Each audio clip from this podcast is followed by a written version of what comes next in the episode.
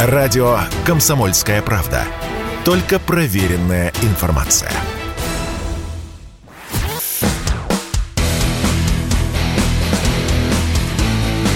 Программа с непримиримой позицией. Утренний Мордан. Всем здравствуйте! В эфире радио «Комсомольская правда». Я Сергей Мордан. Трансляция. Кстати, кстати, о трансляции. Мы вернулись на свой старый основной YouTube-канал Мордан 2.0. А, соответственно, возвращайтесь для удобства в телеграм-канале Мардан я ссылку поставил, можете по ней переходить. А для того, чтобы в рекомендациях вам а, Google выдавал его, ну, тогда вы подписываетесь, если вдруг до сих пор еще не подписались, а нажимайте кнопку «Нравится». Тогда автоматически у вас все это будет подгружаться каждое утро. Так, ну и, соответственно, трансляции идут на всех платформах. Они идут в Зене, они идут в ВКонтакте. Рутюб по-прежнему не работает. Я не знаю, что сказать по этому поводу. Знаете, как устроена информационная среда? А, событие живет максимум два дня. И, в принципе, вот то, что казалось, в общем, катастрофой, катастрофой, катастрофой, но когда, соответственно, хохлы положили весь Рутюб целиком, нужно было просто буквально, в буквальном смысле день простоять и ночь продержаться. Я сейчас про руководство социальной сети. Сколько прошло-то уж? Э, полтора месяца? То есть, ну, можно было за это время наладить э, вопрос э, прямых трансляций? Нет? Невозможно? Ну, сказали бы честно. Я, правда, понимаю, что те, кому они должны это сказать, не готовы услышать, почему не получается. Поэтому люди просто молчат. Поэтому все делают вид, что все в порядке, все под контролем, все работает. Нет, ничего не работает у вас ничего не работает. И проблема не только в трансляции э, программы «Утренний Мордам» на радио «Комсомольская правда» нет. Те же самые проблемы у всех остальных людей, которые ведут эфиры прямые. Они не ведутся. Более того, записанные программы невозможно выложить в течение суток. Вот кому обратиться еще? К пресс-службе Рутюба, к пресс-службе «Газпром Медиа»? понятие. К Господу Богу, наверное, надо обратиться. Ну ладно, это частности. По сравнению с тем, что происходило в Донецке, это все, в общем, такая ерунда, что даже не стоит отвлекаться. А в Донецке ничего хорошего не происходило. В Донецке ничего хорошего не происходило, это мягко сказано. Донецк э, не просто обстреляли – по центру Донецка выпустили, ну, как минимум половину пакета градов. Количество видео и ракурсы, с которых это видео снималось, э, оно просто ужасает. То есть это, это реально страшно. По центру города, мирного причем города. Давно уже мирного города наносится удар ракетами. Град — это ракета. Тяжеленная, весом 120 килограмм. Там чудовищные разрывы в городской черте.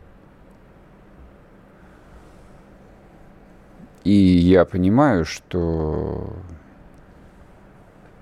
война и все такое. Ну а как это объяснить тем людям, которые там живут? Вот в течение восьми лет для них подбирались какие-то объяснения. Да-да-да, в том самом формате, что нужно ночь простоять и, и день продержаться. Они простояли. Не просто день и ночь, они восемь лет простояли. Восемь лет они простояли. 24-го вроде бы как, ну, наконец, ну, все началось. Четвертый месяц. Четвертый месяц по пригородам Донецка била крупнокалиберная украинская артиллерия. Причем, если предыдущие 8 лет э, люди, ну, несведущие просто, вот и я в том числе, допустим, объяснял это примерно так, что ВСУ чувствует свою безнаказанность, поэтому стреляет. А вот если бы, если бы матушка Россия наконец признала ДНР, вела бы туда войска, и, соответственно, наши доблестные ВКС сравняли бы... С чем сравняли бы? С уровнем моря батареи украинские нет. Не получается, видимо, недостаточно. Либо не в приоритетах. И я вам хочу сейчас процитировать э, пост, который я прочел у Дмитрия Стешина. Дима сейчас в Москве, не в Донецке, поэтому скромно отказался выйти к нам в эфир. Ну, потому что он говорит, а что, говорит, я могу только пересказать то, что там происходит. Давайте я вам перескажу. Это пишет uh, Евгения Мартынова. Ментальный итог обстрелов мирных районов Донецка – Уверенно констатирую, что обстрелами центра и Буденовки Украина достигла цели. Уровень социального недовольства максимальный, который я видела за 8 лет войны. Взрывы человеческой ярости сильнее прилетов. Кроме счетоводства и подписания договоров о побратимстве, выдружении и прочего никаких новостей с верхов не наблюдается. Ответки как не было в тот раз, так нет и сейчас. Я всегда корректно в высказываниях и с пониманием, но это катастрофа. Все мыслимые грани перейдены. Люди в дикой ярости, в панике. Ждем, что нам скажут власти и военные. Тяжелейшая ситуация. Абсолютно верно. Абсолютно верно. Тяжелейшая ситуация. И то, что ситуация это никак не прокомментирована, это категорически неправильно. Я понимаю, что гражданским властям ДНР, там уж Пушилина, ну а что он может сказать? Он именно глава гражданской администрации, и по-хорошему по ответы должны давать военные.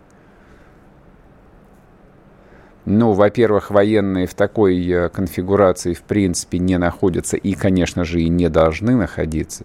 То есть военные не должны комментировать каждый обстрел. Но в таком случае эту ситуацию должны комментировать, ну, кто-то, другие люди, облеченные политической властью. Какой спрос-то с армией? Армия ведет тяжелейшие бои под Северодонецком, под Попасной. Армия стремится закончить охват э, группировки, которая находится в Лисичанске и Донецке, и, наконец, э, закрыть этот котел. Это очень тяжело. То, что я прочел э, вот вчера в пабликах, готовясь к этому эфиру, там ситуация очень непростая. Очень непростая. И я понимаю, что все силы брошены вот на это направление, и э, ситуация не самая простая, допустим, в районе Херсона. ВСУ пыталась таки там контратаковать и таки форсировала эту речушку Ингулец. Да, потом их накрыли артиллерией, перемесили, но тем не менее там тоже идут бои. Но людям в Донецке, в огромном миллионном городе, я, там не осталось, конечно, этого миллиона, который жил до войны. Это, это очевидно. Но это, это гигантский город, в котором живут сотни тысяч людей, которые жили там 8 нелегких лет и остались после 24 числа. И они, естественно, задают вопросы. И вопросы они задают а, очень нелицеприятные. Люди полны ярости – И они спрашивают, а почему эти ракеты не были сбиты? А где ПВО? Что, не хватило ПВО на Донецк? А почему вообще э, продолжаются обстрелы? А люди там, мягко говоря, очень беспокоятся, ведь, судя по всему, это сейчас били из старых добрых градов, там каких-нибудь 70-х годов э, производства. Это еще американские, британские установки дальнобойные не приехали, которые действительно с точки зрения их тактико-технических характеристик можно поставить километров за 70 от Донецка и долбить по нему. И... Ну и что дальше-то?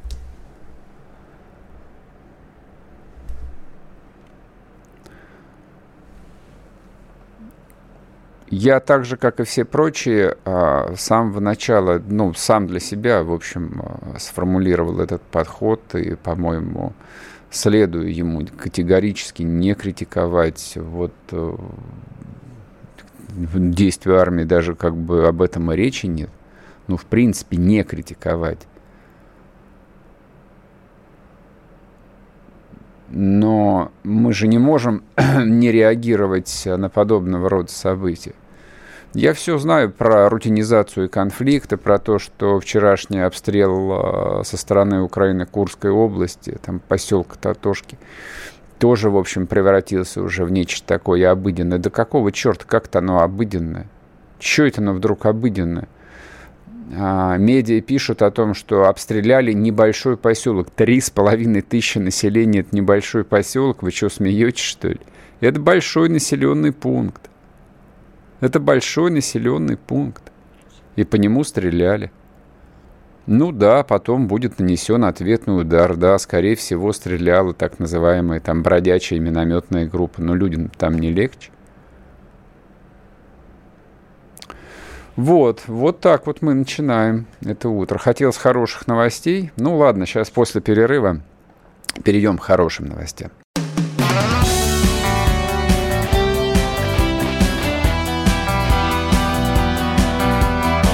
Лето. На радио «Комсомольская правда».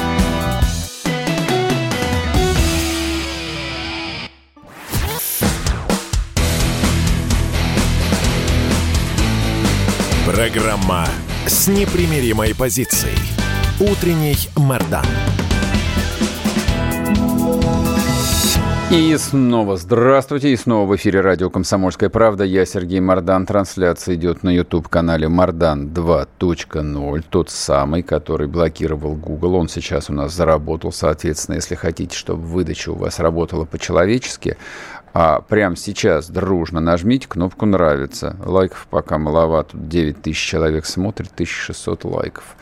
А, соответственно, трансляция идет и в телеграм-канале Мардан, она идет и ВКонтакте. Ну, в общем, выбирайте любую платформу по, так сказать, своим желанием. 8 967 200 ровно 9702. Это WhatsApp, Telegram, Viber. А единый номер для ваших мессенджеров. Можете писать сообщения, комментарии, вопросы по ходу эфира. Я во время перерывов а, для зрителей, которые трансляцию смотрят в социальных сетях, смогу на что-то ответить.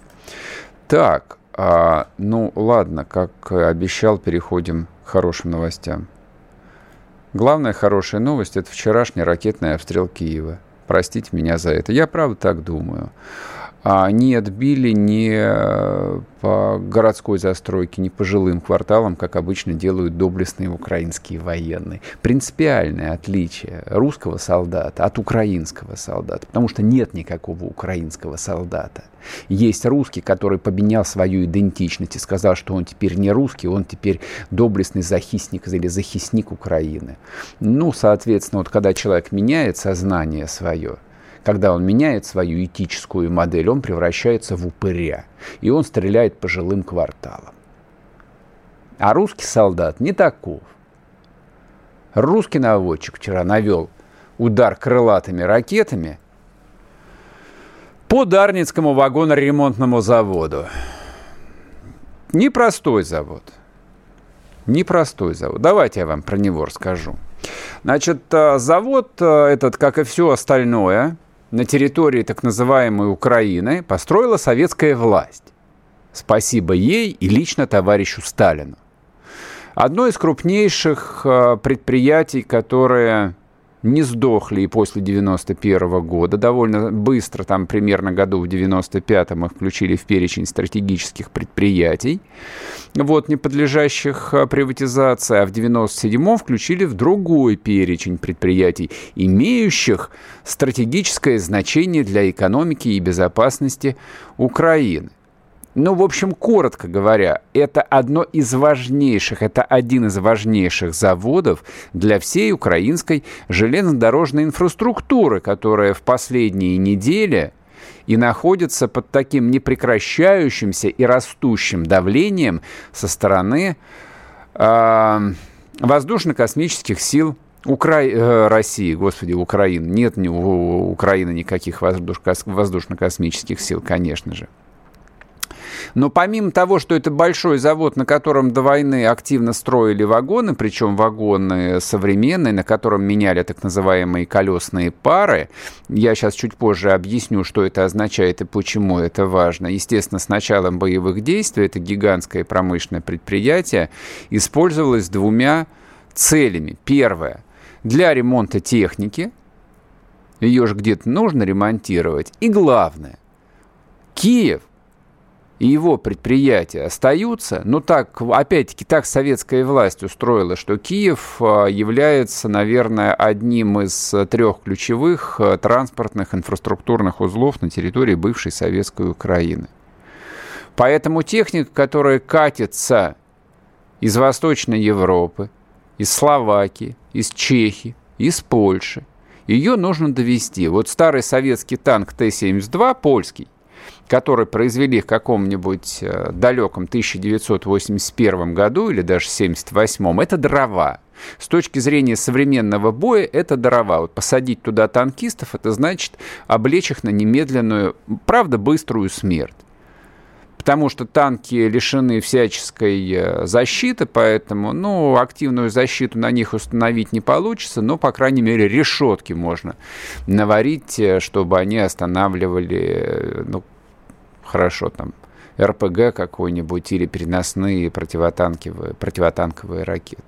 Вот, собственно, чем занимались э, на этом заводе. То, что украинцы это отрицают, да бога ради, пусть отрицают. Там по а, масштабу взрывов, которые видны на видео, в общем, понятно, что взрывалось что-то, в общем, совершенно выдающегося масштаба. Нет, и это не только ракета. Там явно хранились и боеприпасы. Ну и, в общем, а, просто использовать а, довольно дорогостоящую крылатую ракету, чтобы бить по пустым цехам, очевидно, что никто бы не стал бы. Но этого никогда и не было. Так что нет больше Дарницкого вагоноремонтного завода. И танков польских, которые там модернизировались, тоже нету. И то, и другое – это замечательная новость. Это прекрасная новость. Но, кстати, вот этот Дарницкий завод, он по состоянию на 31 декабря 2014 года, свежее данных я мне не удалось найти, входил в перечень 50 крупнейших государственных предприятий Украины. А, и, соответственно, у меня родилась такая мысль, а хорошо было бы вот все 50 крупнейших государственных предприятий Украины вот так же последовательно, систематично, а, вот с холодной головой просто уничтожить. Одно за другим. Не знаю, можно начать с конца, можно начать э, с первого пункта, можно и с середины, без разницы. Но а, собственно, все приметы говорят, что вот действуя а, в идеологии именно специальной военной операции а, ограниченного масштаба и с точки зрения применения военной техники и тех средств специальных, которые у России есть, и, естественно, количество солдат, которые Россия отправляет туда. Это действительно очень ограниченная операция, поэтому и возникает, э, в общем, и довольно большое количество и вопросов, и сложностей. Но, кстати, то, что Российская Федерация столь последовательно и на самом деле не дергается и не меняет то, что менять как а, решено высшим руководством, не стоит, но в меня вселяет определенный исторический оптимизм. И если почитать даже украинские паблики, ну совсем а, не, не пропагандистский тип трухи какой-нибудь, на что-нибудь, то, где люди, ну, более-менее как-то рефлексируют, а, ну, переживают, пытаются анализировать информацию, то там, в общем, прослеживается совершенно отчетливый нервяк то есть помимо того, что на фронте, мягко говоря, ежедневно уничтожается украинская техника и уничтожаются украинские солдаты, причем в таком масштабе, что невозможно там об этом просто молчать, и даже Зеленскому пришлось об этом говорить, ну, правда, называя какие-то несуразные цифры, от 6, он сказал, что гибнет от 60 до 100 человек в день, я думаю, что смело можно умножать на 4, на 5 эту цифру, плюс еще и э, тяжело раненые, это тоже сотни человек в день. Второе направление, по которому работает, работают вооруженные силы Российской Федерации, это экономическая инфраструктура Украины. Она, она также перемалывается, как украинская армия. Абсолютно так же.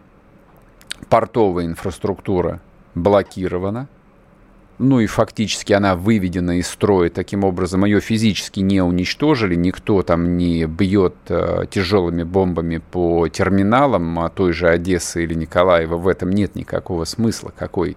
То есть порт, порт работает только тогда, когда он э, принимает э, суда, обрабатывает грузы. А если грузы не обрабатываются, значит порт умер. Вот порт Одессы и порт Николаева мертвы, они уничтожены в том числе и поэтому вот эта вот э, тихая, да какая тихая, уже не тихая истерика, которая бушует а, в западных экономических медиа, она обусловлена в том числе и этим обстоятельством. Без своих портов Украина вообще никому не нужна.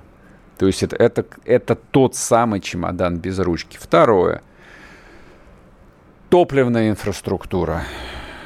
Ее больше нет единственный худо-бедно работавший нефтеперерабатывающий завод в Кременчуге уничтожен.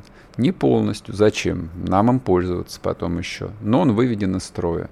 Нефтебазы по всей стране практически уничтожены. Крупнейшие нефтебазы украинские уничтожены. То есть тут даже не надо ничего придумывать, никакой потребности в пропагандистских э, уловках не существует. Очереди на украинских заправках являются фактом. Можно зайти просто в ТикТок э, с любого аккаунта и посмотреть. Стоимость топлива и бензина, и дизеля совершенно запредельная. Это означает, что никакой посевной на Украине не было в этом году. Ну и третий, третье направление, чем занимаются – доблестные российские ВКС – это систематическое сведение на ноль транспортной, железнодорожной инфраструктуры – да, было бы круто, конечно, если просто были бы взорваны все мосты через Днепр, но это технически, в общем, довольно сложно. Украинская система ПВО работает, э, там обычными крылатыми ракетами железнодорожный мост снести довольно сложно. Но ведь можно снести тяговые станции, а можно ведь уничтожить э, развязки, а можно уничтожить вагоноремонтные заводы, где меняют колесные пары без которых вообще ничего не ездит, а это расходник. Вот а, именно эту историю и уничтожили вчера. Вот такая хорошая новость.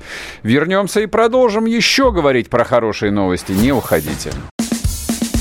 Чтобы получать еще больше информации и эксклюзивных материалов, присоединяйтесь к радио «Комсомольская правда» в соцсетях – в отечественных социальных сетях. Смотрите новые выпуски на Рутьюбе, читайте телеграм-канал, добавляйтесь в друзья ВКонтакте, подписывайтесь, смотрите и слушайте. Радио «Комсомольская правда». Самая оперативная и проверенная информация в эфире и соцсетях.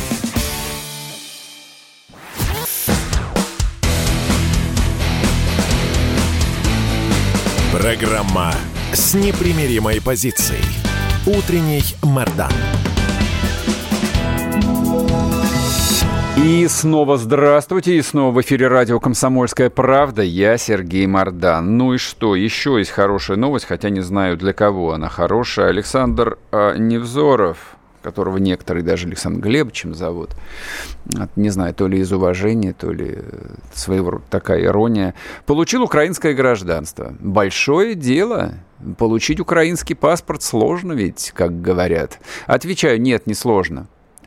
После 2014 года любой желающий мог получить украинский паспорт. Для этого не нужно было делать никаких инвестиций, в общем, даже никаких искать э, справок, э, как в Израиле, там приходится поддельные справки искать, что у тебя бабушка была еврейка.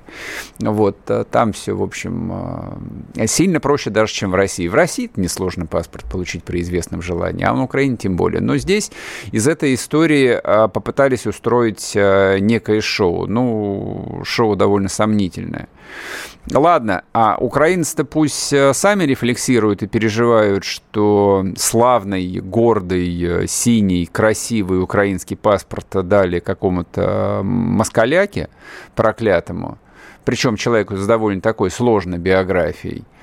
А поговорим об этом с нашей точки зрения, вот под нашим углом зрения. Это же ведь э, еще три месяца назад э, был человек, который пользовался всеми правами, который дает э, российское гражданство. Он был наш с вами соотечественник.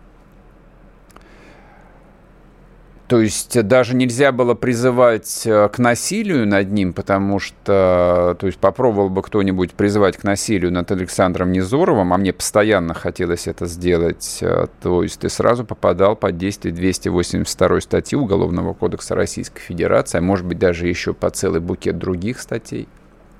Вот, Александр Невзоров, Невзоров себя прекрасно чувствовал на территории России. Ну, судя по всему, у него, в общем, была какая-то железобетонная крыша, я предполагаю, которая тянулась из далеких 90-х э, годов, когда он был э, санкт-петербургским, э, а еще раньше ленинградским журналистом.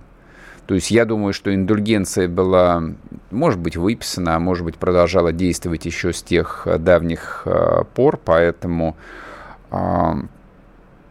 то есть любой другой после тех своих еженедельных пасквилей, которые он озвучивал на эхе Москвы, отъехал бы годика на три. Там много было статей, по которой можно было отъехать. А Невзорову все сходило с рук. Вот. Но Дурная голова ногам покоя не дает. После начала специальной военной операции Невзоров уехал, э, ну, сначала говорили, что в Израиль. Ну, нет, не в Израиль, конечно, не его совсем страна. Он по другой части, он э, уехал в Италию. А, и там э, Зеленский и его советники решили, что Невзоров – это идеальный персонаж для того, чтобы, в общем, вручить ему украинский паспорт и, так сказать, мобилизовать российских заукраинцев, либеральную общественность. Ну и что? И, видимо, они предполагали как-то и э, там внутри Украины поправить свой рейтинг, потому что, ну, вот дополнительный кирпичик в ту картину мира, где все честные люди с нами. Невзоров честный человек, а, он тоже с ними. Невзоров нечестный человек. Невзоров это патентованный мерзавец. Невзоров всегда был такой клинической а, мразью с тяжелыми, на мой взгляд, на мой взгляд, мое оценочное мнение, с тяжелыми какими-то психологическими отклонениями. Человек, который за последние 30 лет э, поменял, ну, вот, систему своих взглядах примерно раз за три, как минимум, вот с черного на белое, с белого опять на черное.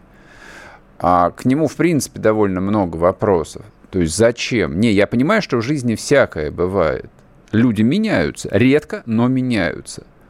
Но поменяться можно один раз, а тут человек а, менялся довольно регулярно. Сейчас он объясняет это тем, что он в свое время переболел русским фашизмом, вот именно с такими э, придыханиями, он в каком-то интервью это объяснял, поэтому он хорошо понимает, так сказать, глубинную сущность русского фашизма, его сильные и слабые стороны, поэтому он с русским фашизмом борется. То есть он теперь антифашист, а раньше он был фашистом. Когда Невзоров был фашистом, я, честно говоря, не очень понимаю. То есть вот в какой момент своей биографии он э, решил записаться фашиста и где тогда фашиста записывали? Году в 95-м? Нет, не помню как не очень приветствовалось. В 2000-м от фашистов ничего уже не осталось совсем. Даже от, от скинхедов уже ничего не осталось в России. Каких фашистов, Господи помилуй.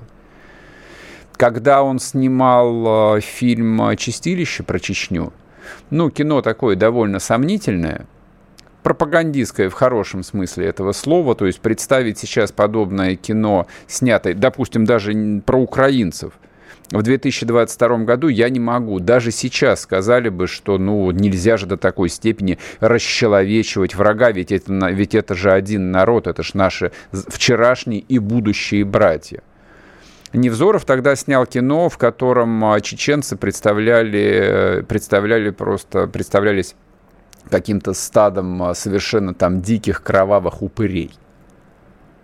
Из чисто такого а, культурологического интереса можно это посмотреть, найти где-нибудь на видеохостингах, ну, хотя я бы не стал бы вот рекомендовать тратить на это время. Сколько добрых слов, в кавычках, э, Невзоров говорил э, про ту же Украину, несложно не найти. В, сети, в сети полным-полно свидетельств. То есть такого презрения к Украине, которое звучало в словах, ну, тогда еще молодого Невзорова, трудно было найти даже в последующих э, текстах покойного Егора Просвирнина. То есть он украинцев, политических украинцев вообще не считал за людей, то есть он их считал какими-то совершенно законченными интеллектуальными мизераблями. То есть стадом упырей, а, которые в силу своего глубочайшего невежества и каких-то врожденных, а может быть приобретенных психических, а то и сексуальных травм стали теми, кем они стали – Найдете, найдите, посмотрите, это интересно. И вот этому человеку Зеленский дает украинский паспорт. Ну что ж, хорошо. О чем я еще хотел сказать? Действительно является, ну, представляет э, вполне себе отчетливый исследовательский интерес, каким образом на протяжении нескольких десятилетий в России существовала очень сплоченная социальная группа, которую, ну, вот сегодня совершенно спокойно можно называть группой предателей – вот предатели 30 лет, ну хорошо, 25 лет совершенно спокойно жили в России, открыто ее ненавидели, открыто ей вредили, издевались над всем, что для российского народа, вот именно так, в широком смысле, дорого и важно. При этом они кормились прямо или опосредованно из российского бюджета – Российское государство им несколько десятилетий обеспечивало защиту, в том числе и личную защиту, в том числе и охрану давали этим людям. Ну, допустим, тот же главный редактор «Эхо Москвы» Венедиктов, он с личкой передвигался, извините меня. Что, думаете, он оплачивал ее из своего кармана? Реали? Да нет, конечно. Но он был ценным, важным элементом э, конструкции под названием «Российская политическая система». В чем была его ценность? Вопрос. Но прочитав новость про Невзорова, который был одним из ключевых э, персонажей вот, э, в, на этой радиостанции, и, скажем, и вот именно в этой социальной группе, в этой интеллектуальной группе, если хотите. Прочитав а, вчерашний пост Ксении Лариной, тоже один из ключевых людей «Эхо Москвы», которая просто вчера написала, я даже не поленился, зарепостил это ее твит. Ничего удивительного, но так, как иллюстрация. Вот где эта немолодая уже, мягко говоря, женщина а, пишет о том, что она желает и мечтает о поражении русской армии и о разгроме России и полном ее уничтожении человек с российским паспортом прямо говорит о том, что он мечтает об уничтожении России. Дело в том, что сейчас просто они об этом начали писать. Но они всегда так думали. Они всегда так думали. Год назад, пять лет назад, десять лет назад, тридцать лет назад. Они всегда так думали и никогда ведь этого не скрывали. И это вызывало определенное уважение. То есть открытый враг всегда вызывает уважение. По крайней мере, тебе ясно, с кем ты имеешь дело. Но 30 лет многих людей не покидало как бы странное ощущение, а нашей системе-то это зачем? То есть это, это не пятая колонна, это были просто открытые враги. Список длинный. И Чубайс, и Ходорковский до своей посадки всегда был открытым врагом. И люди, которые работали на Михаила Борисовича, всегда были открытыми врагами. Список несложно составить, и он, он, он не всегда совпадает со списком иноагентов. Но зачем они были? Вот на это по-прежнему ответа нету на этот вопрос. Зачем они существовали? И что, кстати, с ними будет дальше? Тоже вопрос. Они действительно всерьез э, рассчитывают на то, что у них остается шанс вернуться сюда. И что все будет как и прежде. Вернемся после перерыва. Журналист и политолог Георгий Георгиевич Буфт много чего знает. Он знает, кто виноват. Но знаете, почему инфляция? Американцы много печатают деньги. Вот, они печатают свои доллары зеленые. И вот эта инфляция заражает весь остальной мир. Бофт знает, что делать. А может быть, что-то в парламенте надо поправить? Может быть, туда каких-то допустить партий, которые будут более энергично отстаивать интересы людей? В конце концов, Бофт знает, что спасет человечество. Наличие такого общего врага, как коронавирус, э, человечество никак не сплотило. Мне кажется, что надо повысить планку и дождаться, пока прилетят инопланетяне, тогда, может быть, это человечество сплотится перед лицом общей угрозы. Каждый четверг в 8 часов вечера по московскому времени слушайте программу «Бофт знает».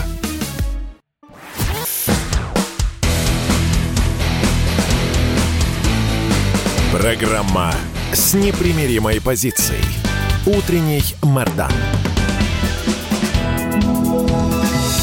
И снова здравствуйте, и снова в эфире радио «Комсомольская правда». Я Сергей Мордан. Так, значит, пока суть до дела, пока продолжается военная кампания на Украине, не с переменным успехом, она продолжается исключительно с нашим успехом. Другое дело, что не так быстро, как нам всем хотелось бы, ну, тут уж как.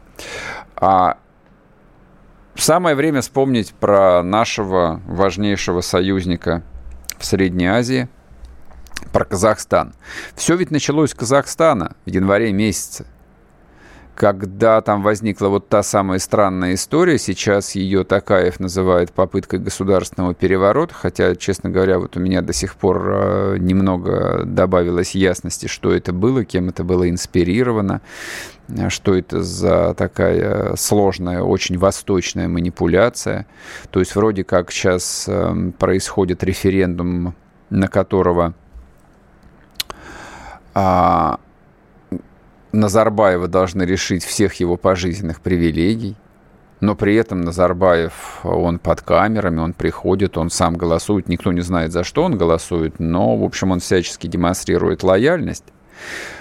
Вот, что это означает? Да, и как вы помните, туда высаживались войска ОДКБ, так называемые, но на самом деле российские десантники туда высаживались демонстративно, походили там несколько дней, потом погрузились обратно в Ил-76 и улетели к местам постоянной дислокации. Тоже не вполне понятно, что это было, зачем. И главный вопрос. Вот а, в ситуации таких тяжелых, а, неслыханных санкций, которые России объявлены, союзнические отношения с такой страной, в том числе и с такой страной, как Казахстан, а, приобретают невиданное значение. Самое время, в общем, задать вопрос эксперту, что же там такое и как э, Россия себя будет чувствовать теперь в Казахстане. Андрей Суздальцев, политолог с нами на связи. Андрей Иванович, здрасте. Добрый день. Скажите, пожалуйста, вот это вот голосование, которое а, вчера происходило, это что? Это вот э, такая типичная восточная демократия вот, для внешнего употребления, либо действительно такая, такая нужна какая-то ну, дополнительная легитимация своей власти, а может быть там что-то еще, что происходит э, с бывшим назарбаевским окружением, а хотя что такое назарбаевское окружение не очень понятно, это вся э, экономическая и политическая система Казахстана, так она 30 лет формировалась, вот как она перестраивается, будет будет ли там а, перестраиваться? Вот ваше мнение. Объясните, что происходит.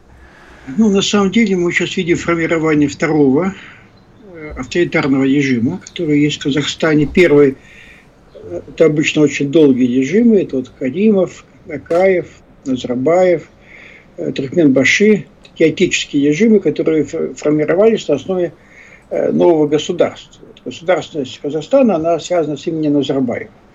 В общем-то, ну, мы знаем, что предварительно за несколько лет до этого Назарбаев ушел с поста президента. Он понимал, что, в общем-то, возраст и проблемы в стране накапливаются, оставляя за собой э, Совет Безопасности, которому было придано колоссальное значение. Это вообще такой ведущий орган оказался. Причем пожизненно оставляется собой. Ну вот события января. Э, тут надо сказать, что мнения разные и подходы разные к оценке этих событий. Э, я все-таки всегда говорю о том, что социально-экономическое положение населения, оно вот было таким главным триггером этих всех выступлений. Если помните, начались с того, что э, выросла цена на газ, который используется в автотранспорте, а в Казахстане без автомашины просто не прожить.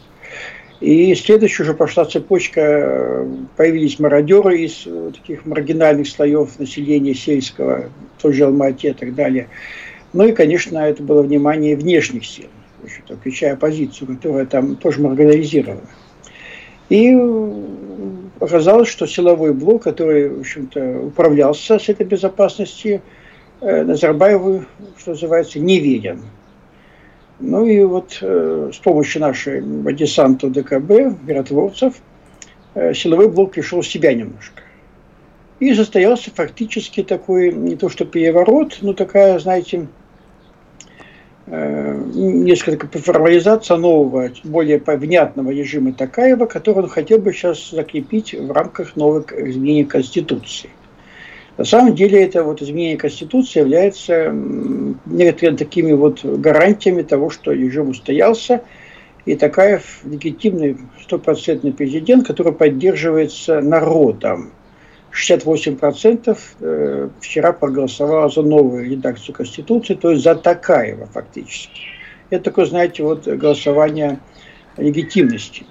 Ну, я не сказал бы, что Конституция резко поменялась, прямо там кардинально изменилась. Нет, конечно. Э, немного добавили, конечно, функционала и возможностей и власти парламенту. Это важно, потому что во время событий января месяца оказалось, что парламент никакой. Правящая партия, э, ну, что так сказать, разбежалась. И она исчезла сейчас с горизонта. Кстати говоря, и вертикаль тоже власти исчезла.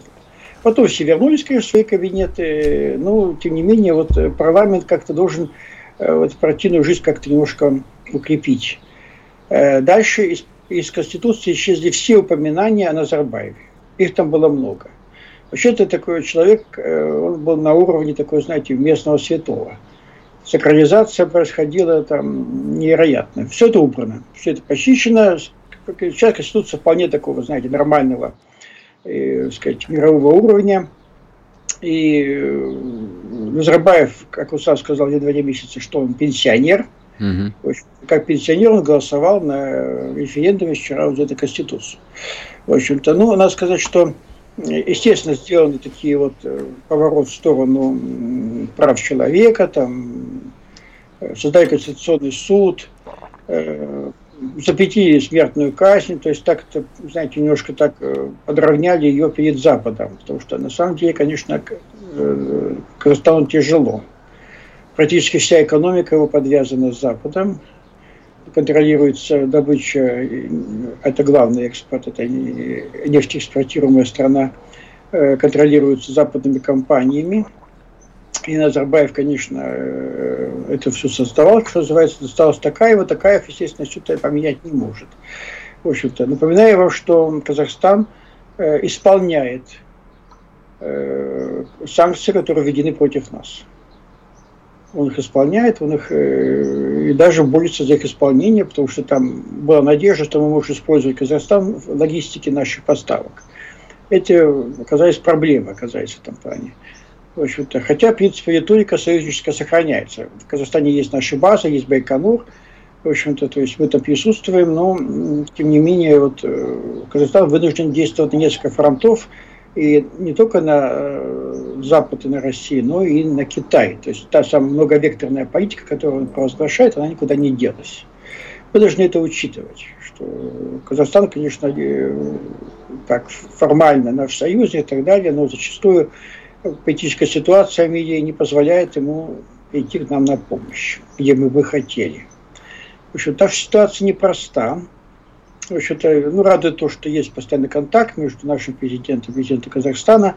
У них откровенный разговор. Э, президент Такаев, в общем-то, выходит из советской номенклатуры.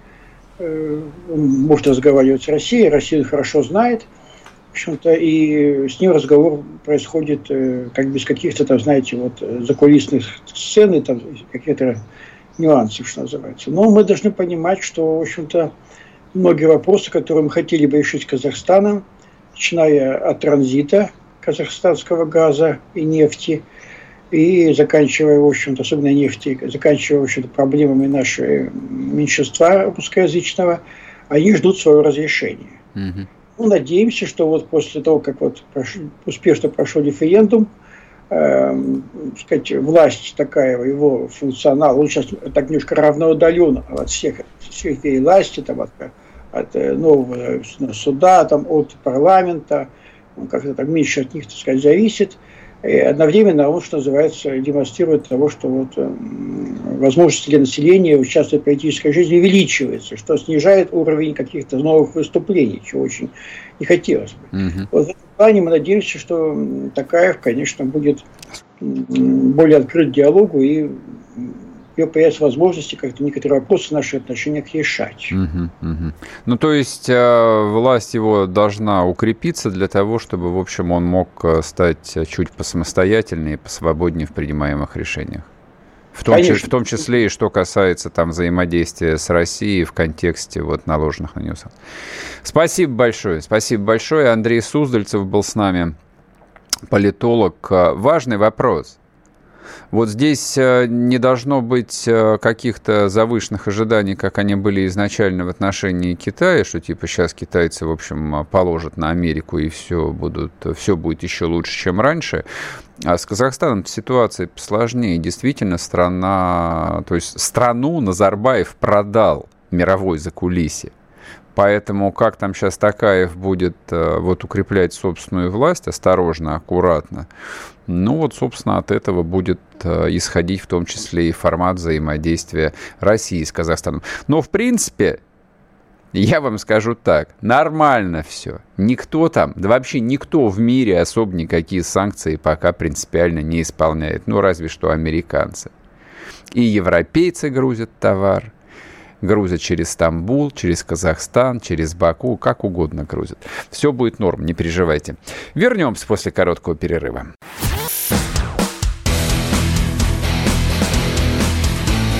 Утренний Мордан.